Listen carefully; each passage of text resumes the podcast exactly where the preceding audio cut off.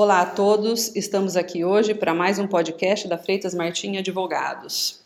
No nosso bate-papo de hoje, eu, Célia Martinho, recebo o meu colega Rodrigo Berti. Tudo bem, Rodrigo? Tudo bom, doutora? Tudo em ordem. Hoje o nosso bate-papo é a respeito dos diversos regimes de bens que podem ser adotados no casamento. A primeira observação que eu faço é que o regime de bens que nós consideramos o regime legal é o regime da comunhão parcial de bens. Esse regime ele passou a ser o regime legal a partir de 1977 com a lei do divórcio. O que, que é o regime legal? O regime legal é aquele que é adotado caso os cônjuges eles é, não optem por qualquer outro regime de bens existentes no Código Civil ou ainda que eles possam optar também pelo regime da comunhão parcial de bens. Então, assim, no silêncio, né, adota-se o regime da comunhão parcial de bens. Antes da lei do divórcio, esse regime legal era o da comunhão universal de bens. É, com o Código Civil de 2002, não, nós não tivemos alteração nesse sentido, então permanece como regime legal o regime da comunhão é, parcial de bens.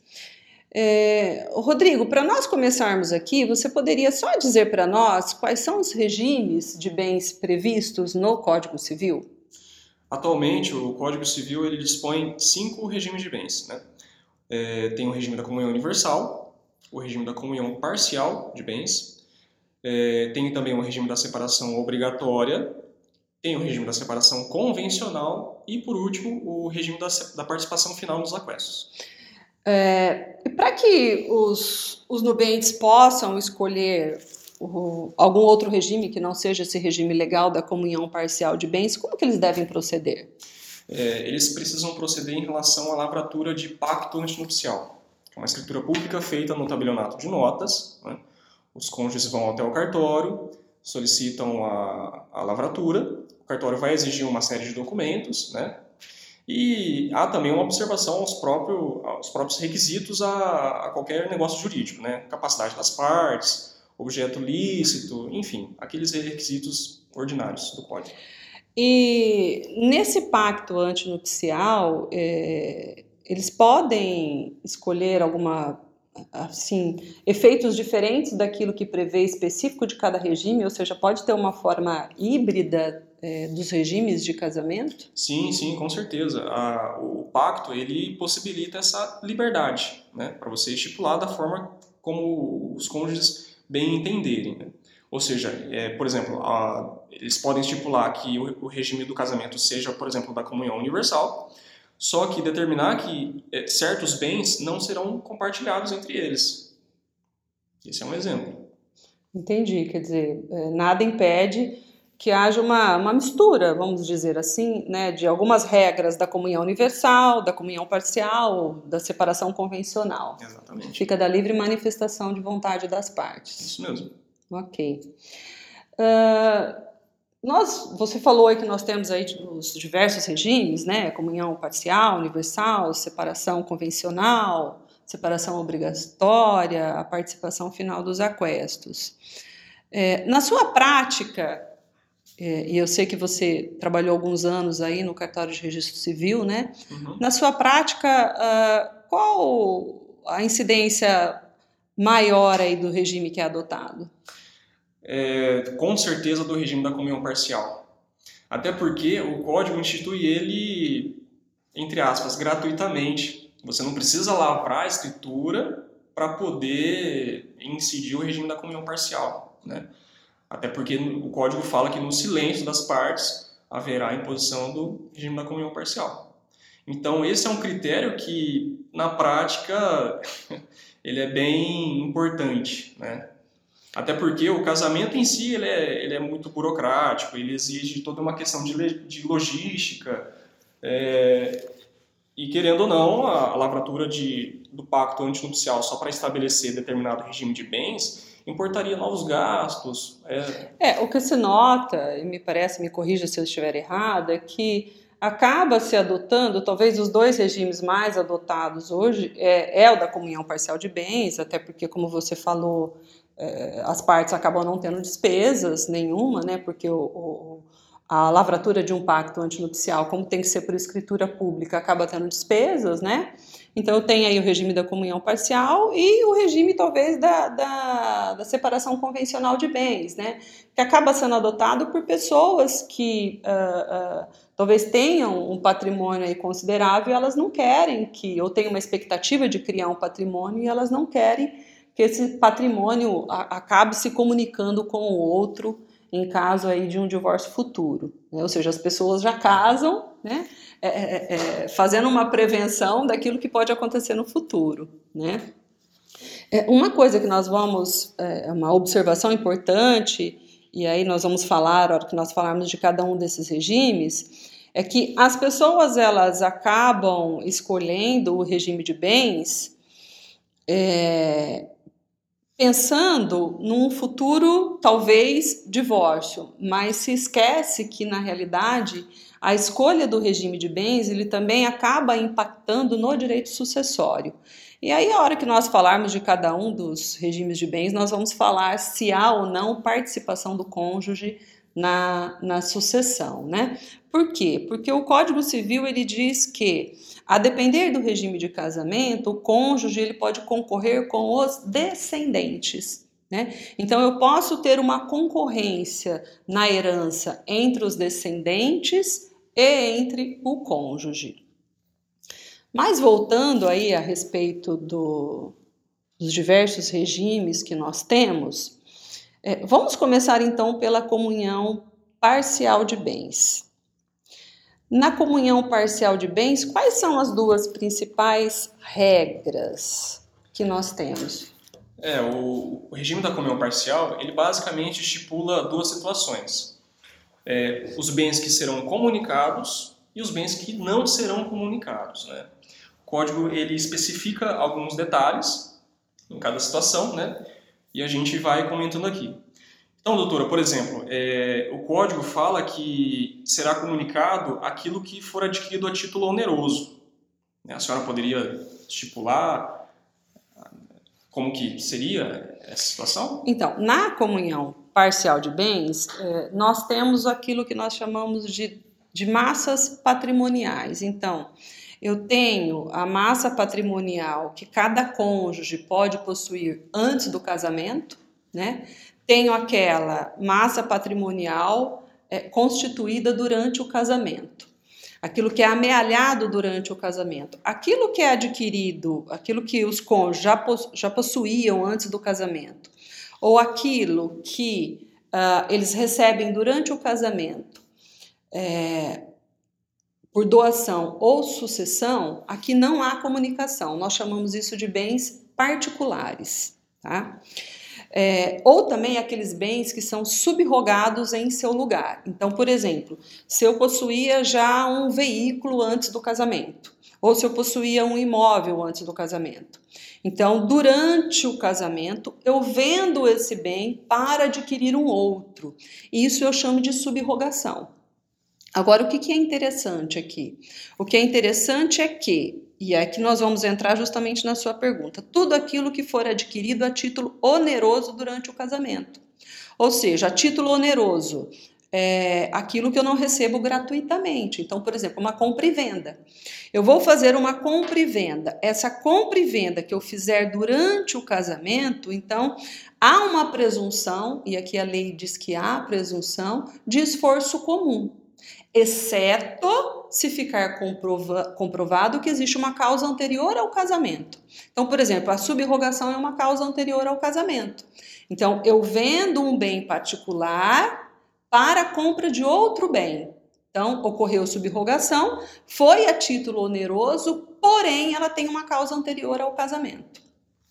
Todavia, aqui há uma observação importante de que se eu vendo um bem particular que vale 100, mas eu compro durante um casamento um bem que vale 200, essa diferença de 100 para 200, a menos que eu demonstre que eu também é, paguei essa diferença com uma causa anterior ao casamento, é, essa diferença ela vai se comunicar.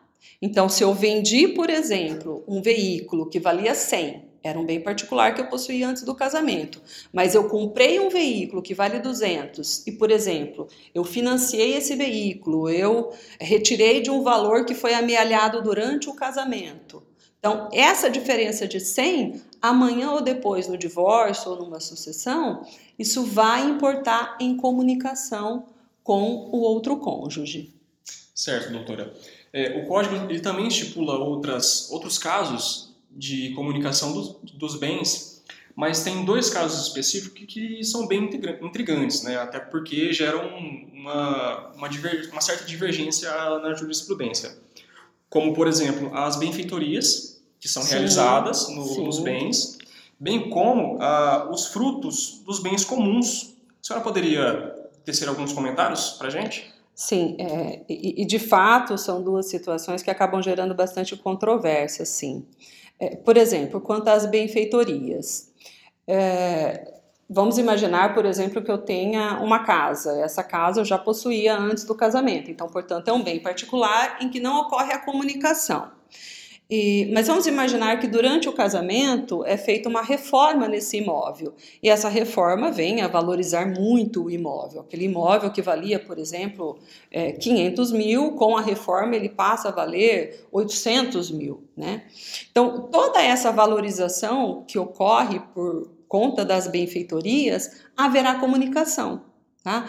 É, é, exceto se, e aí eu volto novamente na questão de comprovar uma causa anterior ao casamento. Essas benfeitorias que são realizadas naquele imóvel, né, qual é a origem dos valores que foram utilizados para a, a realização dessas benfeitorias? A origem é, dos valores é, provém de uma causa durante o casamento? Então, é, são valores que, o, que os cônjuges eventualmente economizaram, guardaram para fazer essa reforma? Né? Foi amealhado durante o casamento? Ou a origem é, por exemplo, de uma aplicação financeira que é, havia antes do casamento? É, retirou daquilo que rendeu da aplicação financeira ou retirou é, da origem da aplicação financeira. Então, tudo isso tem que ser verificado para ver se há ou se não há comunicação depois dessas benfeitorias. Então a regra é a origem é posterior ao casamento, né? Vamos supor que eles fizeram um financiamento para poder pagar é, é, essas benfeitorias durante o casamento. Então haverá comunicação, tá? Nós sempre quando nós temos situações uh, uh, uh, assim, nós podemos chegar numa numa conta matemática, muitas vezes nós vemos aí processos de divórcio em que se discutem essas questões e que acabam levando para uma prova pericial, por exemplo. É, do mesmo modo, nós podemos colocar aqui, dei o exemplo do imóvel, mas eu tenho, por exemplo, uma, uma pessoa jurídica, uma pessoa jurídica que é criada, né? que já existia antes do casamento, mas que durante o casamento ela teve uma valorização, né? A empresa cresceu, né? Então o valor dessa empresa aumentou também. Então tudo isso pode ser objeto de discussão aí para comunicação e acaba uh, virando aí num processo litigioso para uma prova pericial contábil para se estabelecer como era antes e como passou a ser depois do casamento para ver o que comunica e o que não comunica, né? Certo. Agora, em relação à não comunicação, porque o código ele também estipula os bens que serão excluídos. Né? Por exemplo, a, o código fala a respeito da doação ou sucessão, até a senhora já fez alguns comentários, né? Tudo que o casal recebe durante o casamento a título de doação Isso, ou é. sucessão não vai haver comunicação. Isso, exatamente. Por outro lado, ele também estipula, por exemplo, o, em caso de ato ilícito. A senhora poderia comentar a respeito? É, sim, é, até retomando só um pouquinho aí, quando nós falamos de, de doação durante o casamento, é, e, e, eu digo que na prática, até já fui consultada por alguns clientes que perguntam a respeito da comunicação de bens que são doados durante o casamento. O que, que é importante se, se ater? Se eu tenho lá, por exemplo, a doação de um imóvel, né? Como é que está na matrícula uh, uh, de doação? É, dou esse imóvel para Maria, vírgula, casada com José. Quer dizer, eu estou doando só pra, para a Maria. Porque pode haver também a doação para ambos os cônjuges. E aí é que há a necessidade de se ter atenção se a doação foi só para um ou se a doação foi para ambos, porque se a doação foi para ambos, aí há a necessidade da divisão do patrimônio, ok? Agora, em relação a atos ilícitos, uh, o, o código ele estabelece também que não há comunicação dessa responsabilidade. Então, por exemplo, se um dos cônjuges acaba envolvido num acidente de trânsito, né, porque ele violou uma norma de trânsito, e isso acaba gerando uma responsabilidade para ele com a propositura de uma ação indenizatória, seja por danos materiais, danos morais, né, essa responsabilidade dele não irá se comunicar com o outro cônjuge. Tá? É claro que é, isso não vai impedir que, por exemplo, bens comuns possam ser objeto de penhora. Todavia, né, a parte que pertence ao cônjuge que não foi o responsável pelo ato ilícito, ela não se comunica. Certo, certo. É, tem um outro tópico também que o código estipula que não será comunicado os proventos. Né? É, em relação a proventos do trabalho pessoal. Né? Isso. Né? O código também fala em pensões, meios soldos, montepios. É, são, poderia... todas, são todas rendas né, que são recebidas pelas partes. É, é, é interessante notar o seguinte: é, vamos imaginar que eu tenho, então, aqui a gente está falando do regime da comunhão parcial de bens, né?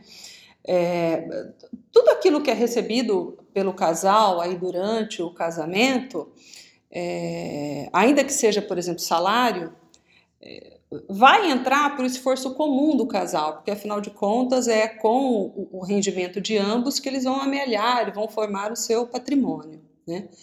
É, agora, o que, que não, o que, que não há comunicação? Não há comunicação do direito. Então, se houver, por exemplo, divórcio, obviamente não haverá comunicação de metade do salário de cada um ou de outro, né? A, a partir do divórcio há um corte cronológico. É, o que se discute muito na prática é a comunicação dessas verbas trabalhistas. Então, por exemplo, se houve uma rescisão de contrato de trabalho, os valores que são depositados no fundo de garantia, né? É, e hoje, assim, a jurisprudência já é pacífica no sentido de que tudo aquilo que tem origem é, durante o casamento, tudo isso se comunica. Então, se houver rescisão de um contrato de trabalho, os depósitos que foram feitos no fundo de garantia, cuja origem foi durante o casamento, também haverá a comunicação. Agora, a partir do momento que cessou, aí já não há mais a, a comunicação. Então, aí há o, o, corte cronológico. Agora, Rodrigo, uh, quando nós falamos da comunhão parcial de bens, e aqui que eu quero destacar a, a questão da sucessão, né? O artigo 1829, inciso 1 do Código Civil, ele estabelece quais são os regimes que é, o cônjuge participa da sucessão em concorrência com os descendentes. É, e o regime da comunhão parcial de bens é um desses regimes. Né? Então, o código diz que, havendo bens particulares, o cônjuge ele participa como herdeiro em concorrência com descendentes. Então, havendo descendentes, o cônjuge ele vai participar. Então, nós teremos aqui é, é, a formação também de massas patrimoniais diferentes. Eu vou ter a massa patrimonial dos bens comum, e aí o cônjuge sobrevivente ele recebe o que nós chamamos de meação, que é 50% do patrimônio amealhado durante o casamento, e os outros 50%, que é formado pela massa patrimonial dos bens particulares, né? O cônjuge ele vai concorrer com os descendentes. Então vamos imaginar, por exemplo, que esse casal tenha, tivesse dois filhos, né? Então o cônjuge sobrevivente ele recebe a meação 50% dos bens comuns e aí eu vou ter a, a, aquela parcela que vai compor a herança. O que, que vai compor a herança? Os 50% do patrimônio comum mais os bens particulares. E onde que o cônjuge vai concorrer? Né? Quando sobreveio o Código Civil de 2002, houve bastante controvérsia daquilo que o cônjuge realmente participaria em concorrência com os descendentes, mas a jurisprudência se firmou no sentido de que o cônjuge ele participa como herdeiro, né, na sucessão dos bens particulares. Então, por exemplo, somará o que, que se forma os bens particulares e aí vai dividir, no exemplo dado, né, entre o cônjuge e os dois filhos. Bom, doutor, agora acredito que a gente Passou, Sim, acho que os principais é, pontos da, da comunhão parcial de bens. Exato. Agora vamos continuar aqui em relação ao regime da comunhão universal, por exemplo. Né? É, como que ele se daria na prática? É, o, o, regime da comunhão universal ele é bem mais simples do que o regime da, da comunhão parcial de bens, né? Porque na comunhão universal uh, uh, tudo se comunica, né? O antes e o depois. Então, é, acontece justamente o inverso. Eu tinha, se eu, se eu tinha, por exemplo, duas massas patrimoniais, elas vão se fundir, né? Então, tudo se comunica na comunhão universal. O código ele estabelece que há a, a, a possibilidade, sim, de, de excluir é, alguns bens. E como que pode ocorrer essa, essa exclusão? De bens doados com cláusula de incomunicabilidade. Tá? E, é, e aí, o Rodrigo, você poderia falar um pouquinho para nós do que seria essa cláusula de incomunicabilidade? Certo, é uma estipulação feita no, no documento que formalizou a transferência de que aquele bem ele não pode ser transferido para aquela pessoa que recebeu. Então, por exemplo, ah, durante o casamento eu recebi um bem doado né, de um parente, e, e ele estipulou que esse bem ele seria incomunicável. Então eu não posso transferir ele para terceiro, por exemplo, né? Porque ele é incomunicável. Entendi, mas assim, se houver, por exemplo, um, um divórcio, é, aquele bem que foi recebido com a cláusula de incomunicabilidade também não, haver, não haverá comunicação com outro cônjuge. Exato. Correto?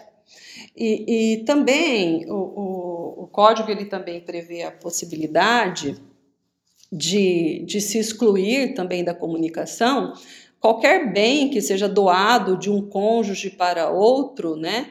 É, antes até do próprio casamento, que nós chamamos de doação antinupcial. Essa doação antinupcial também vai seguir todas as regras aí do contrato de doação. Então vejam, é, na comunhão universal não, não se tem aí maiores é, discussões é, é da, da, daqueles pontos controversos que nós temos na comunhão parcial de bens, né?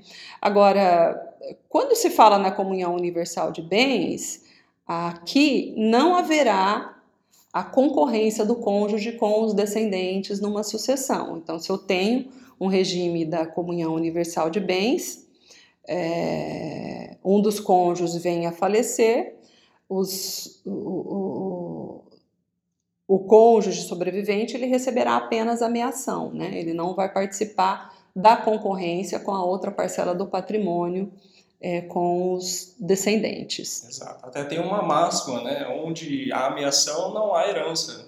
Exatamente. É. é. bom, então nós falamos aí da comunhão parcial de bens, comunhão universal, e nós temos a separação convencional de bens. É, o que você poderia falar para nós, Rodrigo, da separação convencional de bens? A separação convencional, é, ao contrário da, do regime da comunhão parcial ou até mesmo do regime da comunhão universal, ele não traz tantas divergências, né? é um regime muito simples até, se você verificar. É, mas um ponto que eu acho interessante a gente trazer aqui é a questão da autorluxória, né? Aquela manifestação de concordância em relação à alienação de bens que, que o, um cônjuge faz. Né? que, por exemplo, no regime da comunhão parcial, isso exige, isso é exigível. Porém, no regime da separação convencional, não. Isso, é a única hipótese que o código fala que não há necessidade da, da vênia conjugal. Exato. Tá?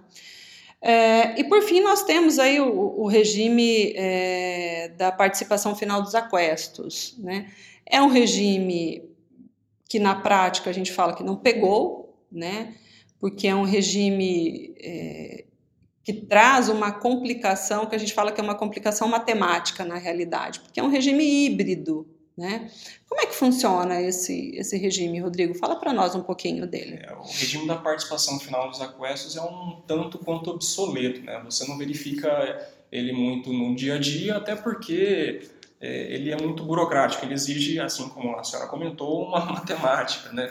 Por exemplo, é, durante a constância do casamento, é como se fosse um regime da separação é, convencional, né? Ali os cônjuges eles podem dispor dos bens livremente, inclusive sem a outorga uxória. Porém, em caso de divórcio, há necessidade de trazer todos os bens, colacionar, colacionar todos os tudo, bens, todos os bens e ali fazer uma partilha, como se fosse o regime da comunhão parcial. Quer dizer, durante o casamento é, funciona como se fosse uma separação convencional de bens. Cada um adquire, cada um administra o seu bem como bem lhe aprouver, como bem lhe entender. Mas se eventualmente houver, por exemplo, um divórcio, eu tenho que trazer tudo aquilo né, para o monte para que seja feita uma conta matemática e, e se fazer a partilha. Exato, exato. É, é, é, um pouco impraticável até, porque, por exemplo, se eventualmente a relação do casal é de, sei lá, 30 anos ou até mais, como que você vai trazer todos os bens que o casal acabou alienando durante a, o casamento? Né?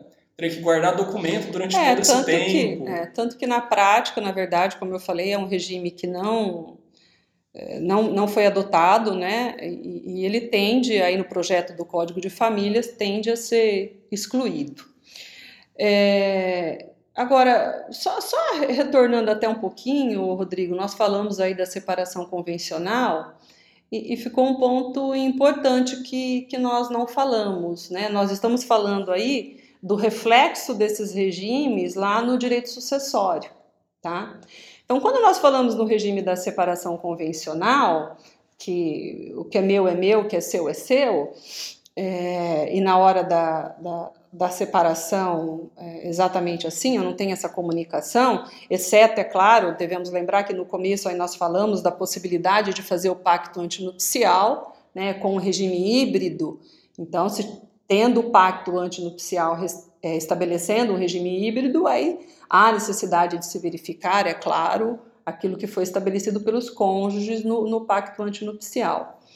É, mas quando nós falamos, por exemplo, num, numa separação é, convencional e que não haja a adoção desse regime híbrido, é, se um dos cônjuges é, falecer, e nós não estamos falando aqui de divórcio, então nós estamos falando de falecimento e, portanto, de sucessão, é importante lembrar que o cônjuge sobrevivente ele vai participar da herança em concorrência com os descendentes.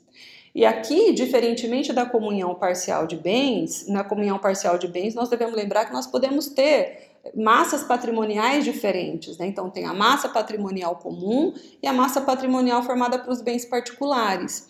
Na separação convencional de bens, é, em regra, eu não tenho essas duas massas patrimoniais, só tenho uma, né? Que é a massa patrimonial dos bens, porque não há comunicação. Então, aqueles bens que pertencem ao cônjuge que faleceu, ele vai formar uma única massa que vai ser a herança. E o cônjuge sobrevivente, ele participa como herdeiro necessário. E aí eu vou pegar o mesmo exemplo. Vamos imaginar que o casal tenha dois filhos, né? Então, o cônjuge sobrevivente ele vai receber um terço da herança de todo o patrimônio, apesar de ser um casamento sob regime da comunhão, é, é, da, perdão, da separação convencional de bens, tá? É, olha só, Rodrigo, nós falamos aí já de praticamente todos, acho que só ficou faltando um, né? Que é a separação obrigatória de bens. Né? É, em que situações é adotado o regime da separação obrigatória de bens? É, o código ele é expresso. No artigo 1641, ele estipula três situações. Né? É, a primeira é das pessoas que contraem um casamento com inobservância das causas suspensivas, que são aquelas do 1523. É, o segundo caso é quando um dos cônjuges, pelo menos um dos cônjuges, tem mais de 70 anos. E o terceiro é daqueles casos em que dependa de suprimento judicial. Ok, um, por exemplo, um relativamente incapaz, em Exato. que não há autorização judicial aí dos pais. É, é, só para nós deixarmos bem claro aqui, a separação obrigatória, né? Por quê? Porque a própria legislação ela determina em que situações obrigatoriamente será adotado o regime da separação obrigatória de bens, né? Enquanto que a outra separação de bens nós chamamos de separação convencional, né? Mas na separação obrigatória de bens existe um entendimento simulado, né? Quanto à aquisição do patrimônio durante esse casamento. Qual, qual, qual é o regramento que foi é, simulado pelo STJ? É, apesar do nome do regime ser separação, pela incidência da súmula 377 do STF. STF, é, não STJ, é verdade.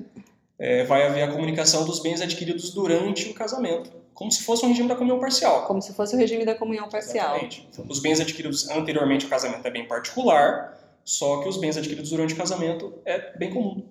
É, na verdade, o STF acabou editando essa súmula para evitar qualquer enriquecimento ilícito de um dos, dos cônjuges que tenha é, contribuído. Né? É claro que na prática nós podemos ter aí algumas controvérsias, mas é, hoje vige ainda essa súmula, né? Então, na prática, aquilo que for adquirido durante a constância do casamento, em que pese ser a separação obrigatória de bens, haverá aí a comunicação. Bom, acho que esgotamos aí, falamos um pouquinho de todos os regimes que podem ser adotados no casamento, né? É, faço aqui só uma observação uh, em relação a, a, a, aos regimes. É, nós falamos dos regimes de casamento, né? Nós temos aí também a união estável, tá? É, na união estável, os cônjuges também podem eleger o regime, mas eles devem fazê-lo por escrito, seja por instrumento particular ou por uma escritura pública, né? E aí eles podem adotar qualquer um desses regimes, assim como podem também adotar uma forma híbrida, né? É, agora, se não houver a adoção por escrito, né, seja por instrumento particular ou instrumento público do regime, vai vigorar o regime da comunhão parcial de bens. Agora, Rodrigo, uh, nós vimos aqui né, o regime legal, que é da comunhão parcial de bens, é, a, a, separação obrigatória, que aí não tem escolha, né, é determinado pelo legislador, mas nós vimos que para poder adotar o regime da comunhão universal, o regime da é, separação de bens ou da comunhão da, da participação final dos aquestos, eu preciso de pacto antinupcial, correto? Correto. E esses regimes, qualquer um deles, há a possibilidade de que eles sejam alterados? Sim, sim. É, mesmo que os cônjuges, no momento ali da habilitação do casamento, ou mesmo da, da lavratura de união estável, eles podem fazer uma alteração judicial. Né? O código ele fala que tem que ter pedido justo, motivado, né, para poder haver a alteração. Então, é, quando nós falamos de alteração de regime de casamento, é só mediante pedido judicial. Exato. Não pode haver uma alteração é, é, é, administrativa, mesmo perante o cartório. Não, não, não pode. Tá, mediante. E, e esse, essa, essa alteração, nós temos como requisito, então, é, autorização judicial, tem que ser pedido motivado. Né? Então, eu posso citar como exemplo um casamento sob o regime da comunhão universal de bens, em que os cônjuges queiram, por exemplo, constituir uma sociedade empresária, haverá necessidade da alteração desse regime de bens. Então, eu já teria um pedido fundamentado. Né? Agora, a, a, um ponto importante aqui quando nós falamos de alteração de regime de bens são os efeitos dessa alteração. Eles passam a valer a partir de que momento, Rodrigo? Eles passam a valer a partir do trânsito em julgado da sentença. Né? E é importante mencionar que os efeitos são daquele momento para frente. Para frente. São prospectivos, né? E não retroativos. Eles não incidem é, do, da, do trânsito em julgado para trás. Né? É, é, eu, eu, já vi alguns entendimentos jurisprudenciais, até no sentido de que, é, ao se ingressar com o pedido de alteração de regime de bens, é, é, é importante é, justamente pedir expressamente que na sentença haja a declaração desses efeitos, né? Para que na sentença já conste que os efeitos deles passam a vigorar a partir do trânsito em julgado. Né? É, já, eu estou falando que eu já vi alguns entendimentos jurisprudenciais, porque em caso específico isso não ficou bem delimitado, e aí depois o casal é, houve uma discussão aí a respeito de divisão patrimonial durante aquele período anterior e mesmo no posterior do regime que foi adotado. Então, né, é, instruindo-se com pedido uma sentença que estabeleça é, é, é, exatamente os efeitos, creio que isso depois acaba não gerando discussões. É, mas na, na, na, prática, se fazendo a alteração do regime de bens, por exemplo, se eu tenho o regime da comunhão parcial de bens e eu faço uma alteração para um regime da separação convencional de bens, há necessidade de formalização de pacto antinupcial? Olha, doutora, na verdade, é, apesar da, da, decisão judicial e a sua força inerente, é, eu já presenciei alguns casos em que, mesmo havendo a decisão a respeito da alteração do regime, por exemplo, o casal levou a certidão já com a, a, o regime de bens alterado, inclusive constando a Por decisão judicial. Exatamente, inclusive constando expressamente o conteúdo da, da decisão na própria certidão de casamento que e mesmo assim a, a, instituição, a instituição financeira exigiu a apresentação do pacto. E aí o casal teve que fazer o pacto antinupcial. Exatamente. Exatamente. Tá. Então, até por medida de praticidade, né, mesmo havendo a decisão judicial, é aconselhável que o casal faça o pacto. Naquelas situações em que é exigível o pacto antinupcial. Exatamente. Né? Por exemplo, se o, se o regime de bens foi, foi alterado para o regime da comunhão universal, para o regime da separação, é, mesmo havendo a decisão judicial alterando o regime, é aconselhável que se faça o pacto. Ok, muito bem. É isso, Rodrigo. Alguma observação que você queira fazer mais a respeito? Não, não, nenhuma. Bom. Acho que a gente já delineou todos os pontos principais de cada regime. Ok. É, Rodrigo, obrigada aí pela participação. Eu que tá? agradeço, doutora. Agradeço a todos vocês também. Esperamos vocês aí para o próximo podcast da Freitas Martins Advogados. Obrigada, até mais.